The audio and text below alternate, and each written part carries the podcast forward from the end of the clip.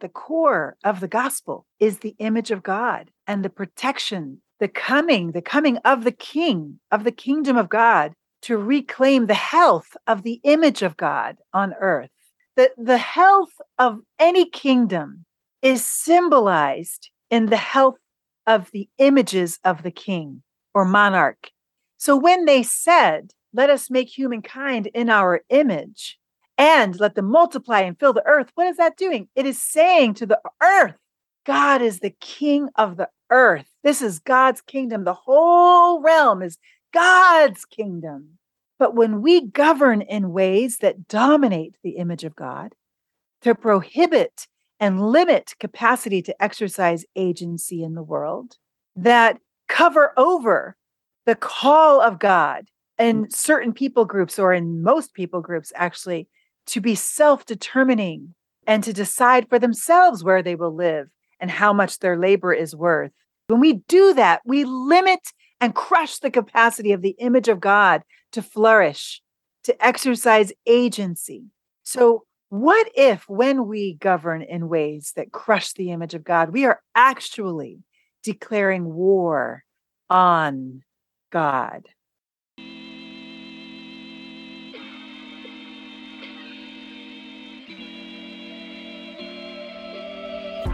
Hello, friends. Welcome back to the Puddcast with me, Jonathan Puddle, and of course, my co host, Trifina Perumala Gagnon. This is episode 133, and this episode is a doozy. Our guest today is Lisa Sharon Harper, and we have been longing to talk with her for a very long time. We finally got the opportunity to do so, unpacking her book, Fortune How Race Broke My Family and the World, and How to Repair It All. I would commend this interview and this book of Lisa's to absolutely everybody. There is hard stuff in here. I would give a content warning. Lisa does not gloss over the evils uh, of racism, but she offers an incredible hope filled vision for how God can put the world to rights again. We talk about ancestry, about radical reconnection, about shalom, about forgiveness as a rehumanizing process where your agency and dignity is reclaimed. We talk about the myth and lies of European supremacy and of the greatness of pre colonial African nations. There's a ton in here, and honestly, make room in your heart and in your calendar and get into this and go and buy Lisa Sharon Harper's book, Fortune. It is hard going, it is not easy to read, but it is important and it is powerful. So, with all of that said, please welcome Lisa Sharon Harper to the podcast.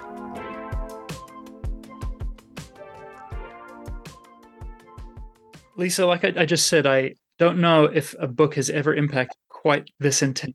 I just feel the need to honor you and your story and your ancestors. I read these words and these stories and I and I wept and my body shook and I felt dirty for myself mm-hmm. and for my ancestors. And and I hope that doesn't sound like I'm centering my issues here, but I just I I want to give honor to you and to every one of your ancestors for their fight, for their survival, and for all that you have woven mm-hmm. out of their legacy and in your life and what you've freely chosen to give to the world. Uh, I don't feel that I deserve it, and I am profoundly honored. Well, I do appreciate that. Thank you so much, Jonathan. I'm honored um, that you took the time to read fortune and that you also allowed it to get in you know enough to actually move you. That's the goal. The goal is for it to actually change us uh, for the mm-hmm. story to change us and and really for a re-centered story. So i think that's probably what you're responding to more than anything is that we're so used to hearing stories that where the victor is centered where the the colonizer or settlers are centered and so we care about their love lives and we care about their their hacking it out and making it work and but what we we haven't really heard the stories that center mm-hmm. those who are being hacked. Yes. And yeah. that's what Fortune did and does. It very much does. And can I just say thank you? Because even when you talked about the idea of offering your body up as a living sacrifice to be the bridge between the then and the now and to unpack the story, you you so seamlessly did that. And I can't even imagine the toll that that took on your own body. So thank you to you for just taking the time to document that. So appreciate it. So can I can I ask you because I so appreciated how you took time to walk us back many generations. So why is it so important for you right now and for our listeners? Like why is it so important that we understand where we are situated as individuals and why was it important for you to situate yourself? Well, see, as an African American, I did not start this book um, to write a book. I started this as family research. As an African American, it's hard to trace our history back beyond our grandparents, maybe great grandparents. Um, and if we're really lucky, we can go back into the Reconstruction era just after the Civil War. But when you hit that era that is the antebellum South, the, the South before the war, the South where slavocracy ruled, yeah. um, part of that slavocracy was um, the erasure of our lives by not documenting our births and our deaths, um, mm-hmm. by not naming us, but the dehumanization of sales that um, only named male, mulatto, 16, right? Or or that kind of thing, or slave schedule as opposed to a census record. Mm-hmm. So because of the lack of records, um, which I found out in the course of my of my research, was intentional, an intentional practice or lack of practice um, decided on by legislative law um, back in the colonial era mm-hmm. um, in the time of, of the British colonies back in the 1600s, and early 1700s, they made the ruling they would not trace the births and deaths of even free people of African descent in the United in in their colonies. And their reason was very simple, it's not worth it. Like they literally just said, not worth the trouble. And so that decision leaves me or left me in 1991 not able to trace my family. Like, do you see the impact yeah. of of I mean, think about an adopted child. Um, so I have a friend who was adopted. Anybody got any adopted friends, or are you adopted?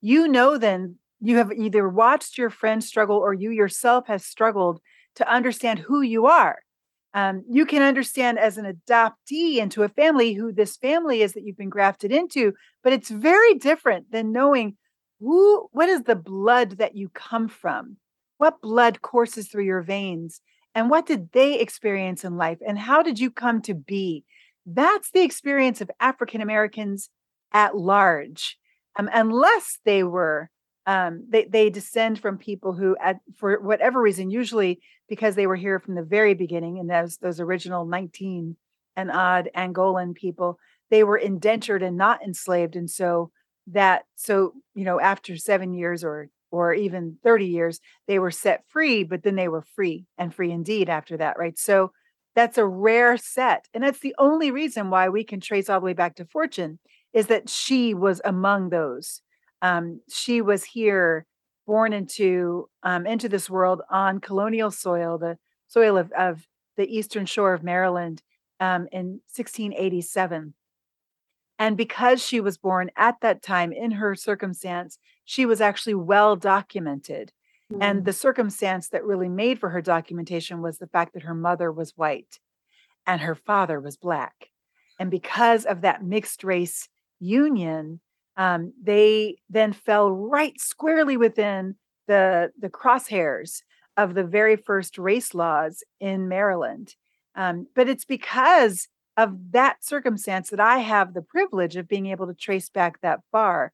When I first started writing Fortune, or sorry, doing the research 30 years ago, um, I had no intention of writing a book. I only wanted to research who am I but it was upon discovering fortune and realizing that, wow, my family history intersects with the history of race in mm-hmm. America, as in the establishment of the legal construct, the political construct that we now call race in America. Wow, I realized this is more than just my story. This is America's story. And um, and then as I went through each generation, I realized, well, you know, you're here. You really literally are here during major events that are happening. And most of the major events that make America America, my family was a part of it and here. And so I, you know, I realized this is not just my family, it's family story. It's it's the story of America and it needs to be written. So I wrote it. For for people who have no grid of what it means to not know where they come from, mm-hmm. what do you lose? What do you not have that that others have? Mm. Well, if you are un and this is this was the case for me um in 1991 when I first called my mom and I said, "Mom, I need to know who are we?" You know, my only reference for be what it meant to be African American was black and white sepia tone pictures of the civil rights movement, which I wasn't that um, up on. I didn't know that much about it. I knew it happened. I had watched a couple of movies, but I didn't really, I wasn't deeply invested in knowing that history, even though my mom was a part of it, and, and I didn't even know that. Um, I I knew uh, I knew um, Alex Haley's family really well, so I knew Roots. Right, he wrote Roots and I, my mom forced us to watch Roots every single time it came on, every time. So, you know, Aunt Kizzy, um, she became my Aunt Kizzy, mm-hmm. right? Chicken George became my uncle, um, Uncle George, and and so on. And Kunta Kinte was my ancestor. That's like we we we grafted ourselves into the story by proxy, and and and that was enough for a time. But I'll tell you, since I have come to understand who I am. Now I understand there's a rootedness that happens when you are rooted in the actual stories and know how you got here.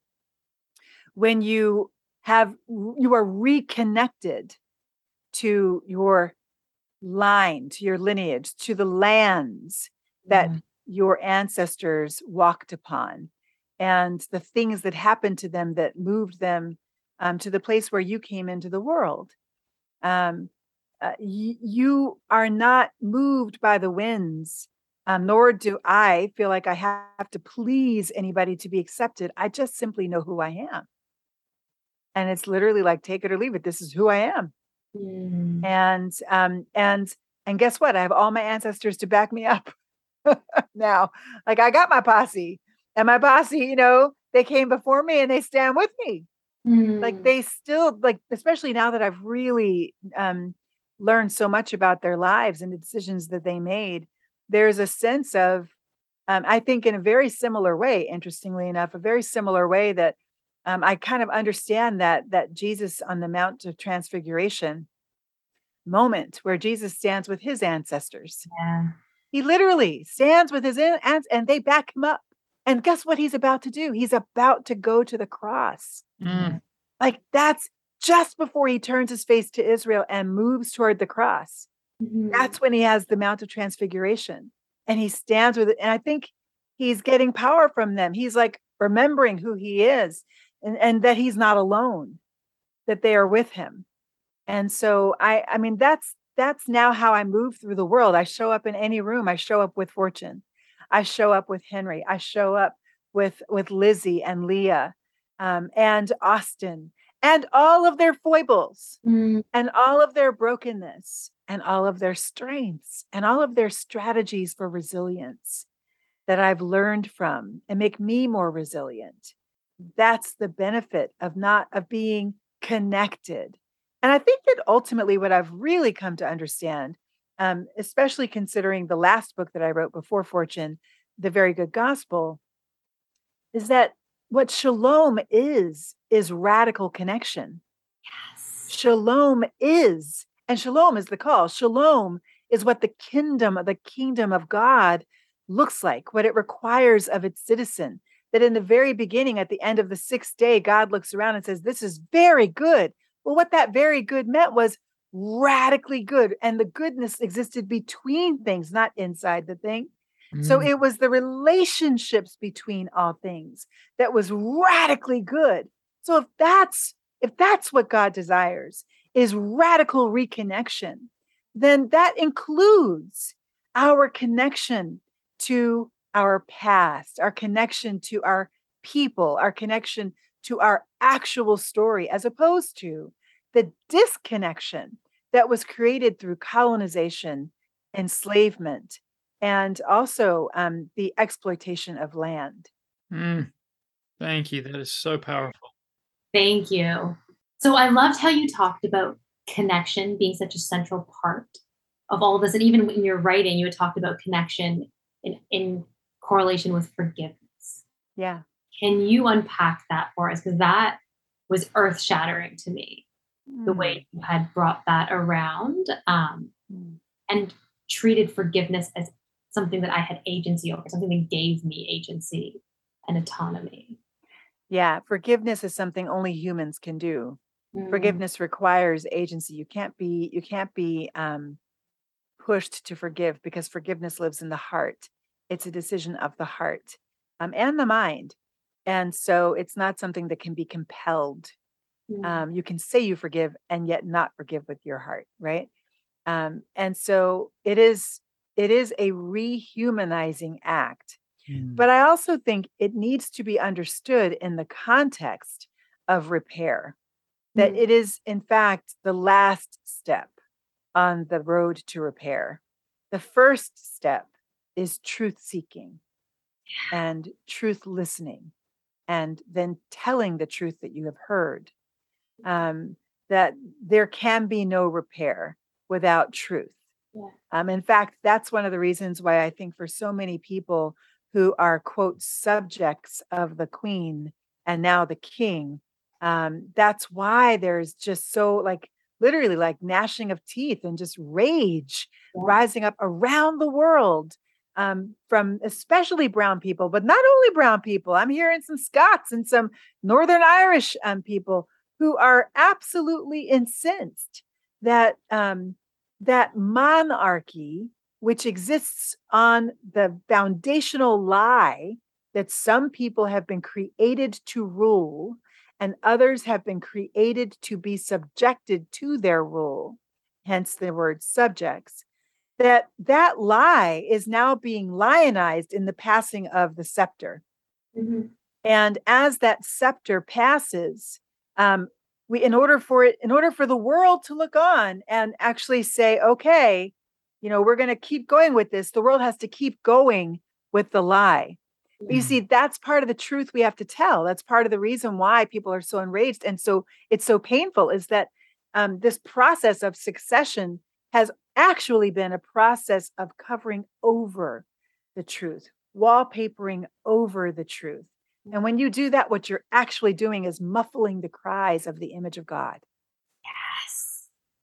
You are yes. silencing the image of God, the voice of God, actually, in subjected people. And so, you know, so truth telling is the first part. And the second thing that must happen then is to ask, okay, now, given what we now know that happened because we've listened to the truth, is we have to ask the question, okay, how do we repair it? How do we repair the relationship between us that broke when, let's say, I am now in the in the place of of the settler colonizer, mm-hmm. um, when I took the place of God and ordained that I should live over you and determine where you should live um, or that you should not live when I commit genocide against your people. Right. So this is that's that's where you get imbalance in relationship and that's how um, things get off tilter and that's what reparation is for it's for bringing that relationship back into proper balance um, bringing the bringing the power relationship back into proper balance so i don't mention in the book forgiveness until we have talked about reparations. And when I do talk about forgiveness, now getting to your point that you asked about, um, I'm talking about it in, in the terms not of something that we do for the sake of the colonizer or for the sake of the one who has oppressed to let them go to to let them off the quote hook right? That's not it's not for that. In fact I was my first time I I kind of had this revelation was when I was in South Africa, and I was um, uh, walking. Um, well, actually, I was I was sitting and I was talking with some friends. Um, I had I'd done some walking with another friend who grew up in Khayelitsha, um, one of the most dangerous and um, impoverished um, um, shanty towns, Mhm. um, uh, townships for Black people in the Cape Town area. And you know, he said without without missing a beat that restitution is what would be necessary in order to make things right. And then I was talking with a white friend of mine over scones, no joke. And and and she was, you know, just talking about how grateful she was for the forgiveness that was offered by the black South Africans. But it struck me that that forgiveness was really not for her sake. And yet she had re- received it as if it was for her sake. And Mm, not just her, but almost all the white South Africans received the forgiveness offered by Archbishop Desmond Tutu and Nelson Mandela and, and the nation um, as letting them off the hook, right? Like it's for their sake. It was not.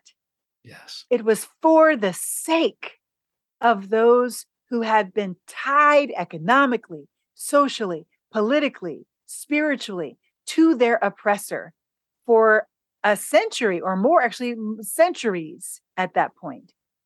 And so they had a relationship um, with this oppressor that felt like it couldn't be broken. And anything that they got had to be because the oppressor said they would do it, right?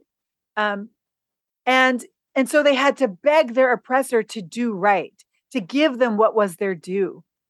So to forgive, forgiveness is a resilience strategy. Because to forgive is to cut the tie between the oppressor and the oppressed. It is to say to the oppressor, You can go now. I don't need you anymore. Now, go. And then you turn to God, who has cattle on a thousand hills and moves the course of rivers and moves mountains. And you say to God, the one who is our Abba Father, the one who is who delights to give God's children good things and meet our needs. You say to God, okay, God, now you ante up. You see, people who have oppressed, nations that have oppressed, don't always have, actually, literally have what is necessary for our healing and restoration. So, for the things that cannot be repaired, for the things that can never be restored, for our own sake, we must release them from the, the mandate to give back what they took because they just don't have it anymore. But then we turn to God and we say to God, You do it. You fill the need. And guess what? God is infinite. God does move mountains. And sometimes mountains move through our politics. And sometimes mountains move through our business. And sometimes mountains move through the cooperation of neighbors. But mountains do move. Mm. Amen. My entire body is on fire right now. You were speaking, and I was like, oh my goodness, Holy Spirit. I was saying this to Jonathan before we interviewed. I so believe you're such a prophetic or profound prophetic voice in this moment. And even as you speak about forgiveness and connectedness, and I can say, like, even in my own journey, it hasn't, I haven't understood it in that way as a space for agency and, auto- and autonomy. And like, hey, like, now go. Like, you have no power over me. That's right. That's exactly what it is. And I think even as a culture, unfortunately, it feels like some people are just waking up to all of this. And that's a whole mm-hmm. other conversation. But there's so much anger that comes up in my own spirit with that and like the re traumatizing that happens. And often it's like, well, you're just, you're living in anger. You stop living in anger and you need to just forgive and move on, forget Mm. but the way you speak about it and just the power and authority that it holds i think like you just explained the gospel That's what it is. That's exactly what it is. And that's the reality, right? Is that as Christians, we actually have everything we need to be able to move healing throughout the world. The the problem is is that I don't think we believe the gospel. I don't think we actually believe the good news. I don't think we actually believe that Jesus is the king. Mm. I think that I think that people of European descent have actually warred against God for supremacy. And that's the reason we're here. That if you actually bowed to brown Jesus, the reality, the truth of who Jesus was, that you would bow to the one who said, I've come to free the oppressed from white supremacist Roman Empire. Mm-hmm. Right? That's the context that he's speaking in. I've come to set the political prisoners free. Yeah. That's the context. The way you spoke about the Lord's Prayer, Mm-hmm. political call that that was. Mm-hmm. Mm-hmm. Yeah, I mean, I think that we we don't really appreciate because our hermeneutics are so horrible in the church right now. They're so bad. People literally in Bible studies will open up the Bible and like treat it like a Ouija board and just put their finger down and go, "This is the word from the Lord for me today." Right? Like that's that is not the word of the Lord for you today, and you don't even know what you're looking at because you haven't studied it. You haven't gone into it, and it's possible. It's possible for you to understand it, but you're lazy, and so you don't get it. Um, and and that's the issue. That's the problem. So what what would it look like then for us to actually take the Lord's prayer? Um, I was blown away when I read about this, and and also heard um, Obery Hendricks speak on this at a at a conference in 2009, 2008 rather. Um, the conference was called the Gospel um, Envision the Gospel Politics in the Future, and um, and Obery Hendricks spoke on, and part of his his speech was on the Lord's Prayer, and what he said was that you know Jesus lived in the context of a literally a white supremacist Roman Empire. They they were they were explicitly white supremacist, in fact. And you'll hear people I've heard scholars say, "Oh no, they would- they didn't believe in you know." I mean, they were they were very very egalitarian. In other words, they were very diverse, and Sorry. that they subjected people like they literally threw salt on people's land so that they couldn't grow anything anymore and and that's how they and then and and before that they killed people to make them subject to them that's the roman empire and their goal was to make the world rome right just like england's goal was to make the world england literally these these all come they're all from the same lineage of thought. And so um so the roman empire believed as aristotle the greek philosopher said that that if if a if a people group has has been conquered it has shown itself that it was created to be enslaved right? So um and and when they looked at another or, or considered what would be a human being what they believed was a human being was somebody like them. And it wasn't it didn't include women. It was white men basically. Uh, who can walk and stand on two two feet? So in other words disabled people were not fully human. Women were not fully human. And certainly not brown people from other parts of the world were not seen as fully human to them. So that meant Jesus was not seen as fully human to them. So, you know, that's the context within which Jesus says, Pray this way Our Father in heaven, hallowed be your name. Thy kingdom come, thy will be done on earth as it is in heaven. Give us this day our daily bread and forgive us our debts as we forgive those who are indebted to us, or forgive us our trespasses, depending on which gospel you're reading, as we forgive those who trespass against us. And lead us not into temptation, but deliver us from evil or the evil one, again, depending on which one you're reading. For uh, for thine is the power and the glory um, for forever. Amen. Right. So so he says, pray this way. But what we don't do, because we don't do the work, we don't understand that Caesar, Caesar said, Call me, Papa. Call me, Father. And Jesus said, No, no, no. Pray to Papa God in heaven, our, our Father in heaven, not our Papa here in Rome. Hallowed be your name. Hallowed isn't just like some cool English word, it means the highest. The highest name is God's name. And by the way, this is a this is actually a direct reflection of Genesis 1. He's hearkening back to Genesis 1 here, because in Genesis 1, the name for God is the supreme God um, over the God of their captors, which, depending on who you're reading, either you think it's Egypt or or Babylon, but basically they're captors, right? So the supreme God. Jesus harkens back to this other time when they were enslaved and says, um, God, our God is highest, not Caesar. Do bring, bring, basically bring heaven to earth. Um, do on earth as you would have it done in, in heaven. In other words, you have your will, God, not Caesar's will. And your will be done. That's that's your will, God. And then um, give us this day our daily bread. You realize that Caesar had this thing called the daily bread. It was literally like the centurions, Roman army, going around in carts and throwing bread out to the crowd. That was called the daily bread. Why? Because they had salted the land, so they couldn't grow anything on it. So they were dependent um, on Rome for even daily bread. So what does Jesus say? Jesus says, forget your bread. God, you give us our daily bread, right? So he's telling the people to turn their backs on Rome because they don't need Rome. God is supreme. God is the provider of daily bread. And then in the middle of that, he says, and forgive our trespasses mm. as we have forgiven those who trespass against us. Who's trespassed? Rome. Rome has trespassed.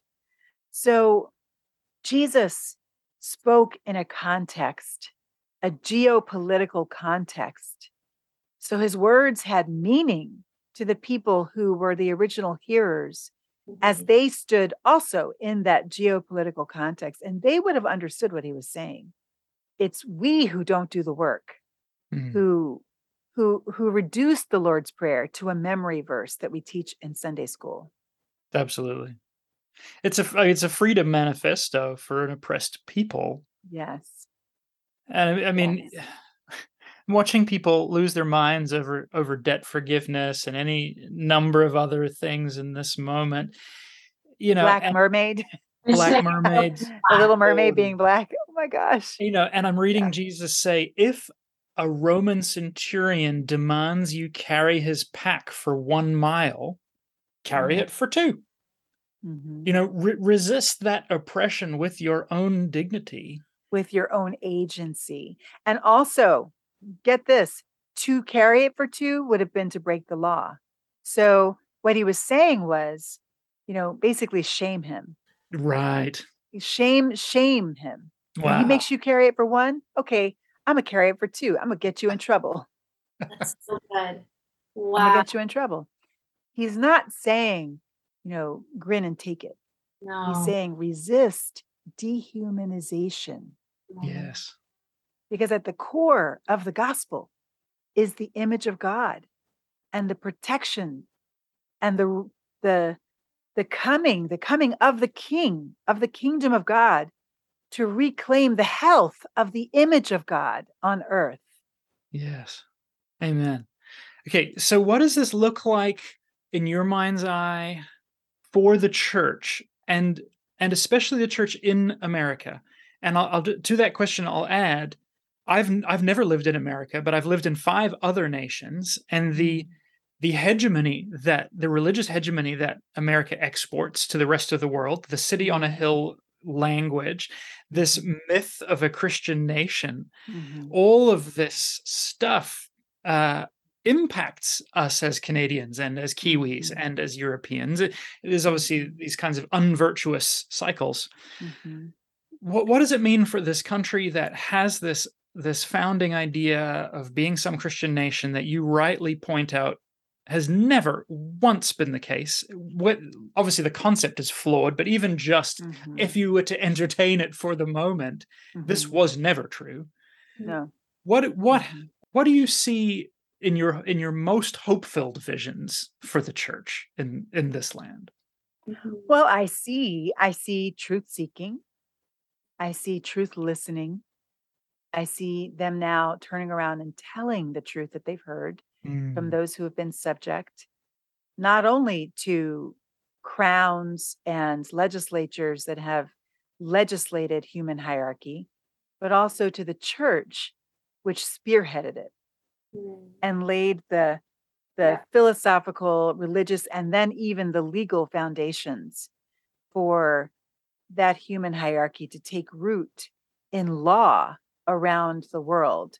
Mhm. So, one of the things that when we do that truth seeking, that's going to be really important is for the truth, for the church to own the truth that it is within the church that Aristotle's understanding of subject and ruler got embedded into our theology.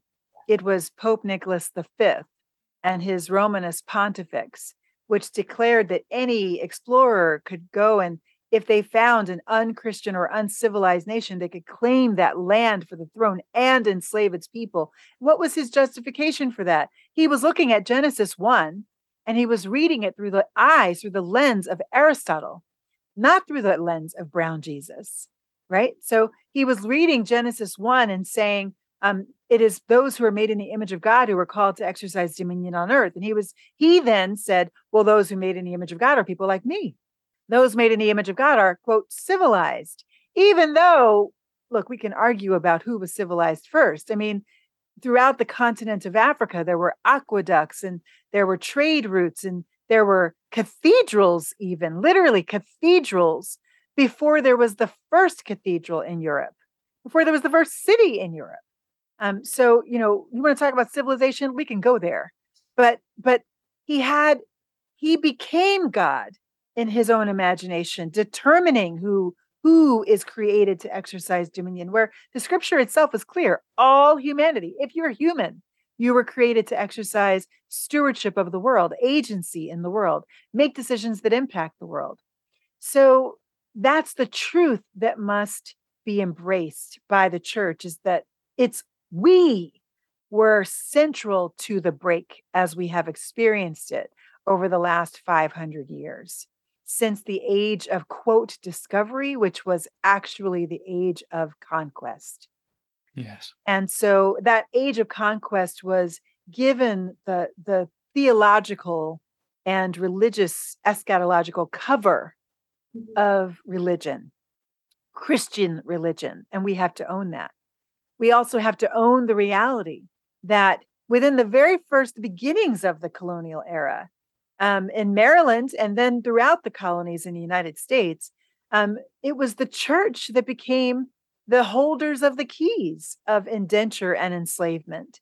Um, it's just this incredible moment that happens um, in the midst of, of Maryland, the colony of Maryland working out its first race laws, where they determined they're the second ones to create race laws. Virginia was the first. And Virginia was trying to solve the problem of these mixed race children that were being born to white men who were raping their enslaved black women and then these mixed race children saying um you know you my dad you are a british citizen and according to british law we can't be i mean i can't be enslaved because my dad is a british citizen and citizenship comes through the line of the dad. So in virginia they just shifted where citizenship came from. Now it would come through the line of the mother. And then they mm. added in perpetuity and that's what created race-based slavery in america. That words the words in perpetuity forever through the mother. So if your mother's mother's mother's mother's mother was enslaved, therefore you are not a citizen, therefore you can be enslaved.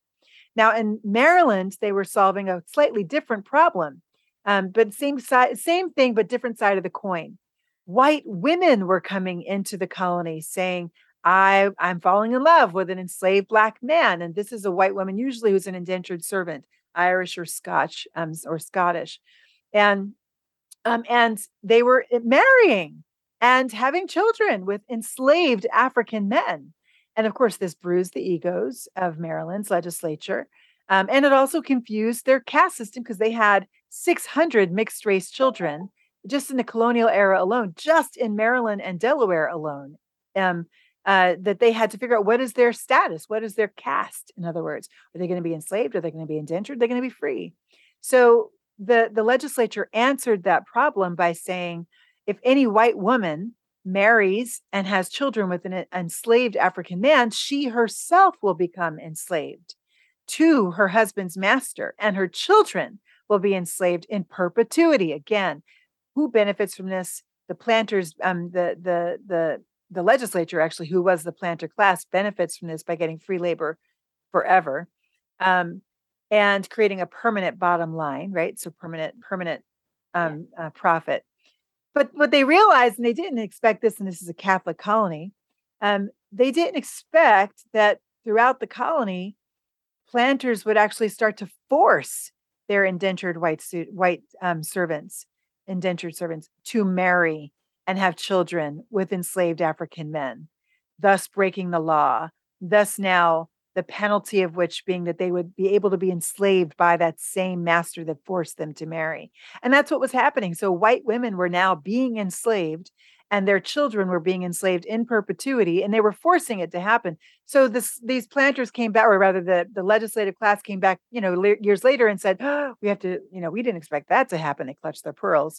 And they say from henceforth the ones who will now have the keys that establish who will be indentured and who will be enslaved it's going to be taken out of the hands of the planters and put into the hands of the church. So now the church becomes the keepers of freedom, the keepers of enslavement, the, the, the arbiters, really the central auction block of the colony of Maryland, and then eventually Virginia, and then North Carolina, South Carolina, Delaware. It, it goes throughout the southern colonies. And so the church not only is complicit through its silence, but now it's actually a manager of the oppression of the image of God on earth. So these are the truths that we as the church have to reckon with and um, repair and offer reparation in the mm-hmm. same way that universities are doing now when they realize that, that they have a university because of slave labor and now mm-hmm. they're beginning to make reparation for this the families that were enslaved in order for them to be. Well, the church has to do the same thing around the world in order for things to be made right again or for the first time. Mm. Yeah, right.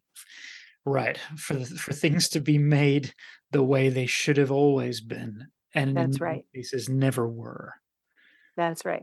Yeah, wow.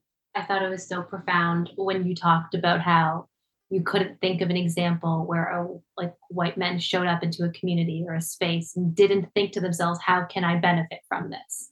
Um you know let me i'll, I'll just to clarify it's not benefit it's who should be ruling here. Yes yes. Mm-hmm. and there and the assumption is they should.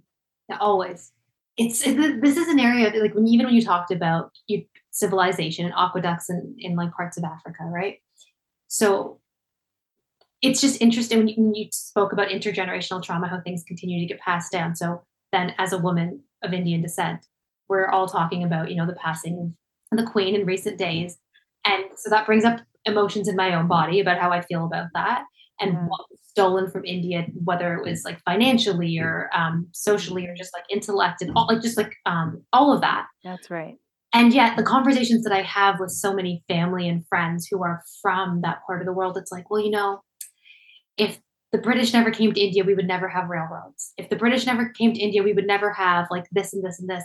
And somehow there's been this trauma of you are still not civilized. For you to have civilization, you need the white men to show up and build you a railroad system. It's a failure of imagination. Yes. Oh, it's so good. It's a failure of imagination. And it is actually indicative. I mean, it really reveals how deeply folks have literally swallowed the lie whole cloth. Like they've just they believe it. They've actually they're eating and going, this tastes good.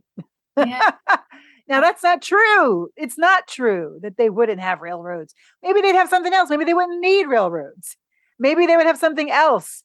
Um, you know, I mean, really, think about think about just think about the continent of Africa. Before Europeans hit the continent of Africa, there was there were trade routes. People traveled hundreds and thousands of miles. And those trade routes went deep into the heart of Africa, down into sub Saharan Africa, and all the way up through Europe. That these trade routes existed. They didn't need Europe to do that. They just, they did it because we got it like that. Yeah. The pyramids were not a European creation. And Europeans want to say Martians did it because they don't want to believe that people other than them actually have brains that God gave us that can work. like we have brains too. The very first libraries in the entire world yeah. were on the continent of Africa and the nation of Mali in Timbuktu. Um, the very first university in the entire world was on the continent that we now call Africa um, or the Middle East, which the Middle East actually considers itself Africa. Hello. Um, that's that even the division is a European worldview that's imposed on the people and the rest of the world. So, you know, we could do this. We don't need we didn't need Europe to do this, and we had it before them. We already did it. And in fact, we already had Jesus. Yes.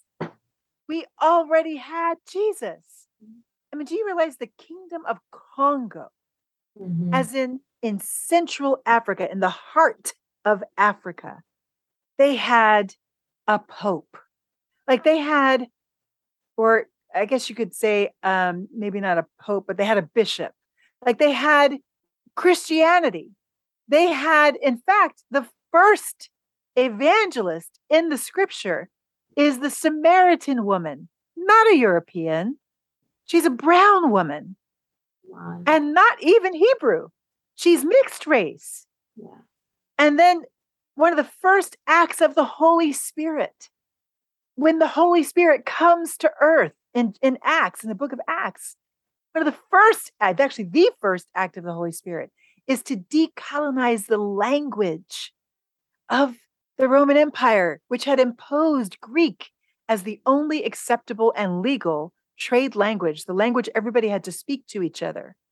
But so in Acts 2, like the minute that the Holy Spirit comes, what does the Spirit do? Boom! People start speaking their indigenous languages, and not only theirs, the, la- the indigenous languages of the others in the room. So now everybody understands everybody without the domination of one language. What?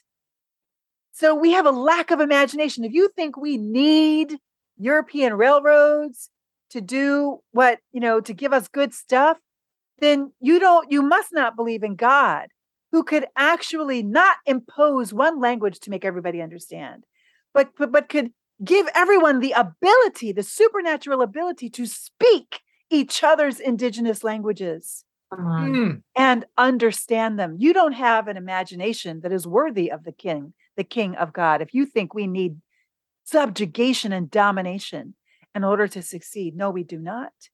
Preach. Come on. The the king of the the the health of any kingdom is symbolized in the health of the images of the king or or monarch in that kingdom the health of the kingdom can be displayed or shown in the health of the images.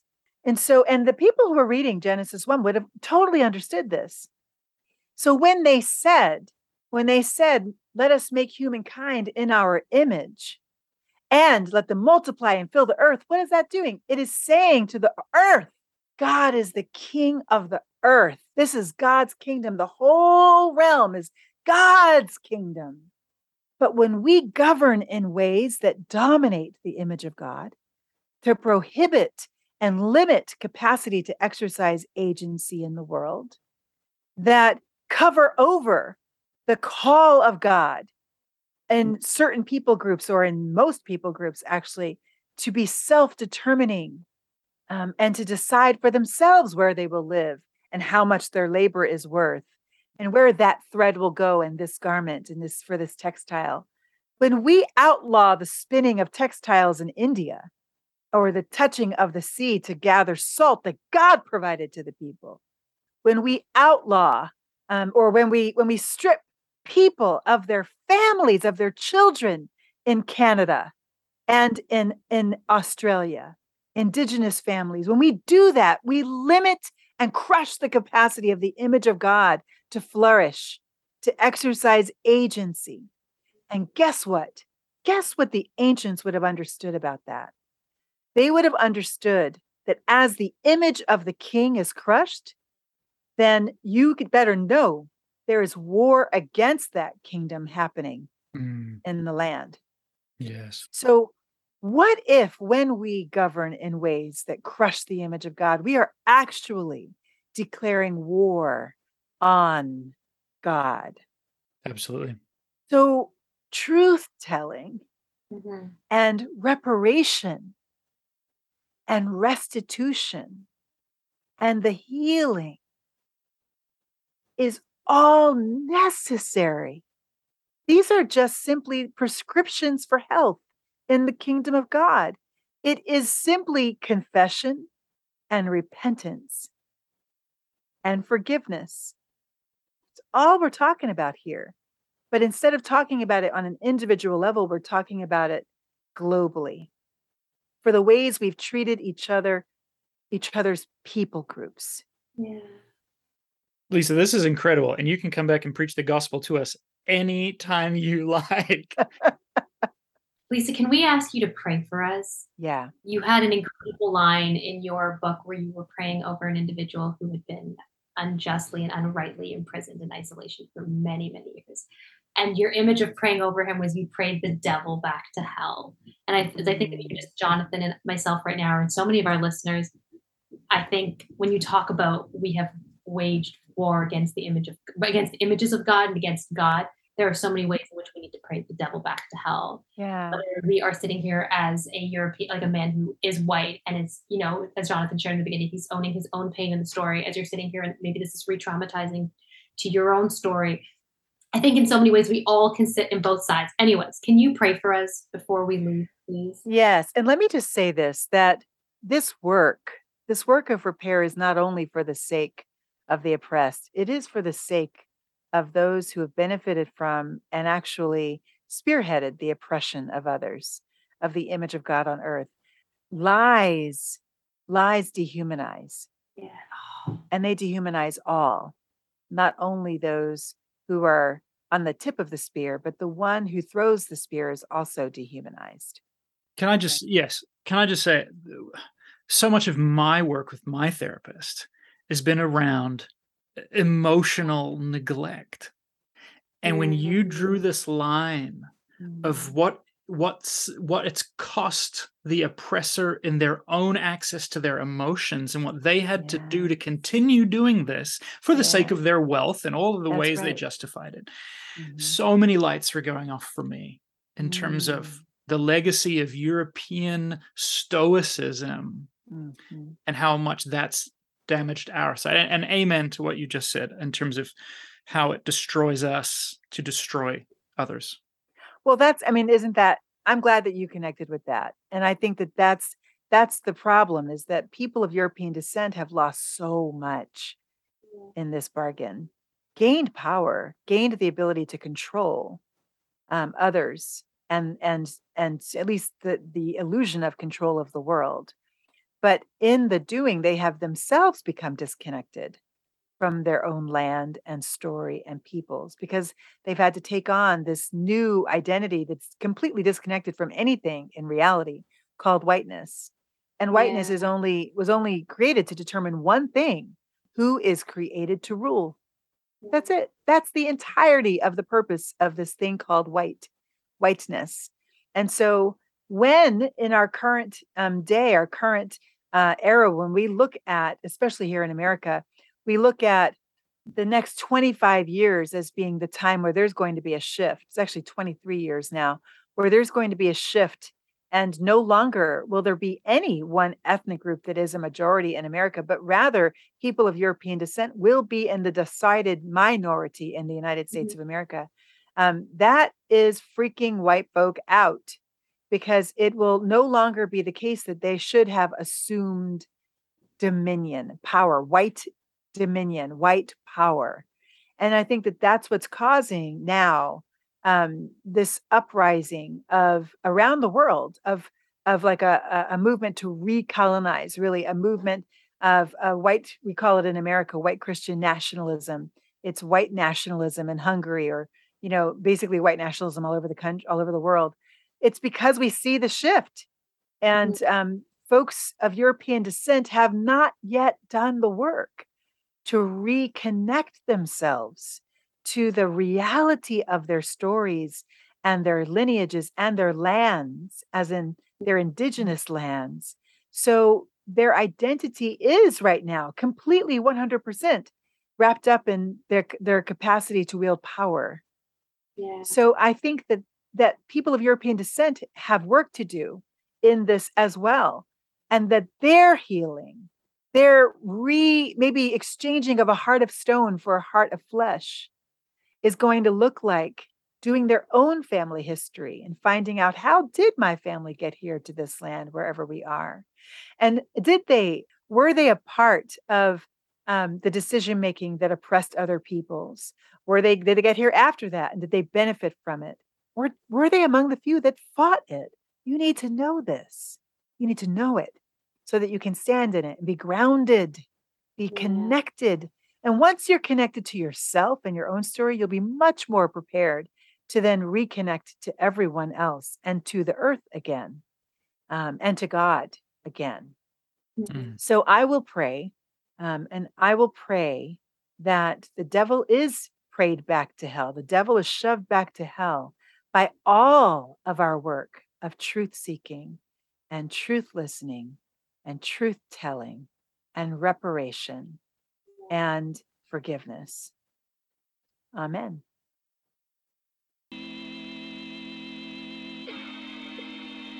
Amen. Friends, that was Lisa Sharon Harper. You need to go to her website, lisasharonharper.com. You need to learn more about her work. You need to follow her on social media. And you need to go and get uh, her two books are, are actually fantastic. The Very Good Gospel is her earlier book. And then this brand new book that we're talking about is Fortune. Uh, and it's called Fortune because it traces in really fascinating detail back to her ancestor named Fortune. We didn't get into this a, ton, but Lisa is descended from these very first group of Angolan captives who were brought to what's today called the United States. And so the history of her family is intimately interwoven with the story of race in America. So that's the, that's the format that the book takes. It's intense, it's heavy, but it's very informative and very powerful, full of the kind of hope and power and truth telling that you just heard. So make sure to hit the show notes and go and grab a copy of Lisa Sharon Harper's book. I want to say thank you to Elliot and Sarah and Kelly and Jason, who are my latest patrons.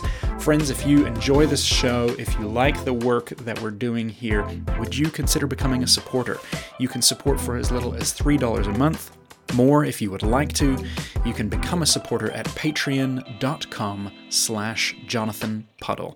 All the support really helps me and my family and keeps this work going. Friends, this is the final episode for 2022. I'm going to be taking a little social media break and we will be back after Christmas. We've got more thrilling episodes and discussions and interviews to share with you all.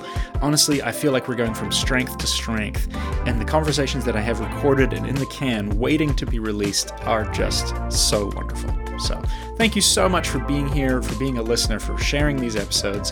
Thanks for being on the journey with us. Grace and peace to you. Merry Christmas, Happy Advent, Happy New Year. We will see you in 2023.